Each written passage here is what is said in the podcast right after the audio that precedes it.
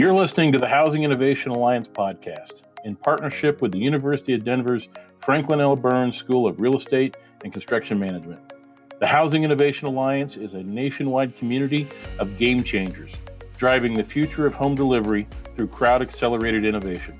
We represent thought leaders from dirt to dweller with a focus on the production builder's business environment.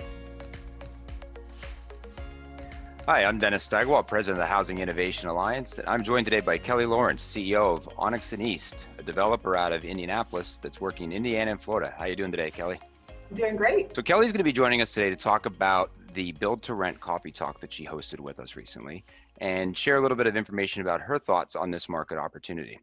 So Kelly, you and I had a chance to connect at the ULI's uh, Housing Opportunity Conference in Miami what seems like ages ago now was just the beginning of this year with everything that's gone on, right? Um, and you you were interested in the build to rent space, and one of the opportunities we had was to kind of just put you in the lead and give you a chance to engage with members of our community to learn a little bit more about what's going on there, the the risks, the opportunities, and, and some of the key players. So really appreciate you taking that chance to uh, chance with us to kind of host that event and you know, wanted to get your thoughts on the opportunity that exists and kind of recap what was discussed. But before we do that, can you tell us a little bit about Onyx and East, the types of projects you're working on now?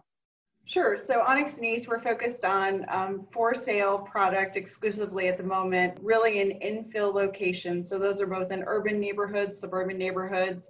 And typically we've been building higher density products, so townhomes, condominiums, things of that property type. So we are branching out into a detached for sale product within the same kind of infill locations. But my background and the background of several in our firm is institutional multifamily development.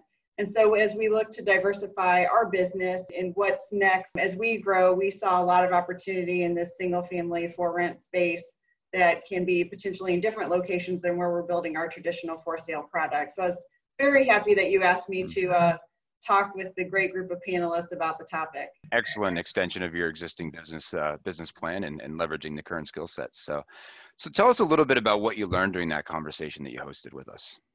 Well, I think it was it was great to hear from people in all facets of the sector. I think I came away just really reinforcing in my mind the huge opportunity that's out there. I think from a demographic standpoint, as we think about who the consumers of the future are, both in the for sale side and what they might want next as they come out of your traditional multifamily rental housing what might be an intermediate step in their home ownership journey. As we look at you know just that demographic wave of people and then thinking about other generations and their needs for housing including kind of multi-generational families that was discussed on the call. I think as we look at lots of different areas of the demographic spectrum the single family rental product i think has there's just a lot of momentum to move more in that space. And it's really been a fragmented industry thus far or sector of real estate.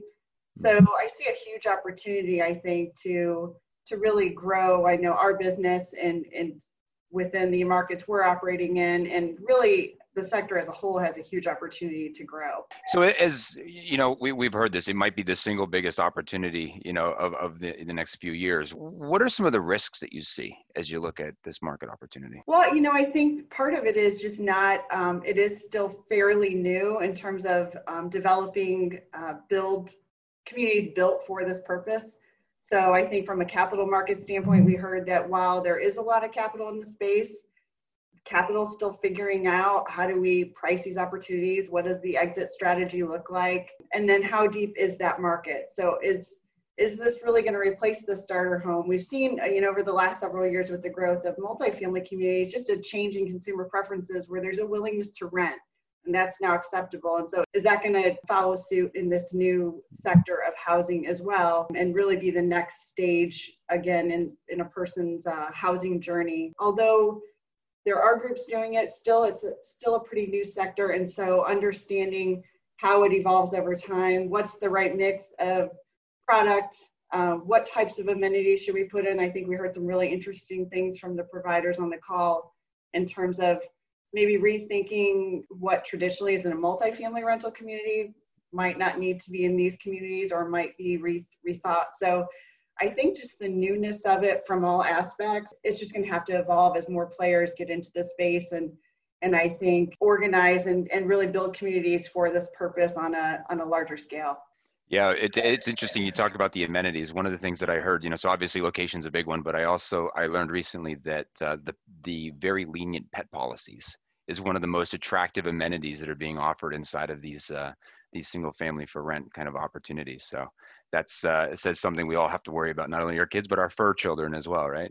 oh, exactly. You know, and again, with my history in the traditional multifamily space, that was huge. The pet amenities and pet accommodations were were so significant, and so it absolutely makes sense in these communities people want even more space for their pets. And I know even in our for sale product, making sure, you know, in a townhome community, we have yard areas and, and pets, pet spas and pet places is really critical because those are, you know, people's first children oftentimes and, and very important members of the family. Right. So, you know, as we kind of circle back on all this and package it up for our community, are there any unanswered questions or final words you'd like to share with our audience? You know, I think just again, there is a huge opportunity, and I think the home building sector is really poised to take advantage of the opportunity given the skill set in the production of this type of housing. So I think again, it, it's just a huge opportunity. I'm excited to see the community so active and engaged in talking about it um, and learning from each other uh, as we all continue to work in this space and see it evolve over time. Great, great. Well, it's a conversation we've been having for a number of years. It's gaining momentum within the industry and certainly with even more so within our community. So we'll be continuing that discussion and look forward to circling back with you and see how Onyx and East is, is working out its exploration into this product type. Thanks again, Kelly, for joining us and for participating in the coffee talk. And we'll connect with you again soon. Yeah, thank you. On behalf of the Housing Innovation Alliance and the University of Denver, this is Dr. Eric Holt. Thank you for being part of our journey. This is where innovation calls home.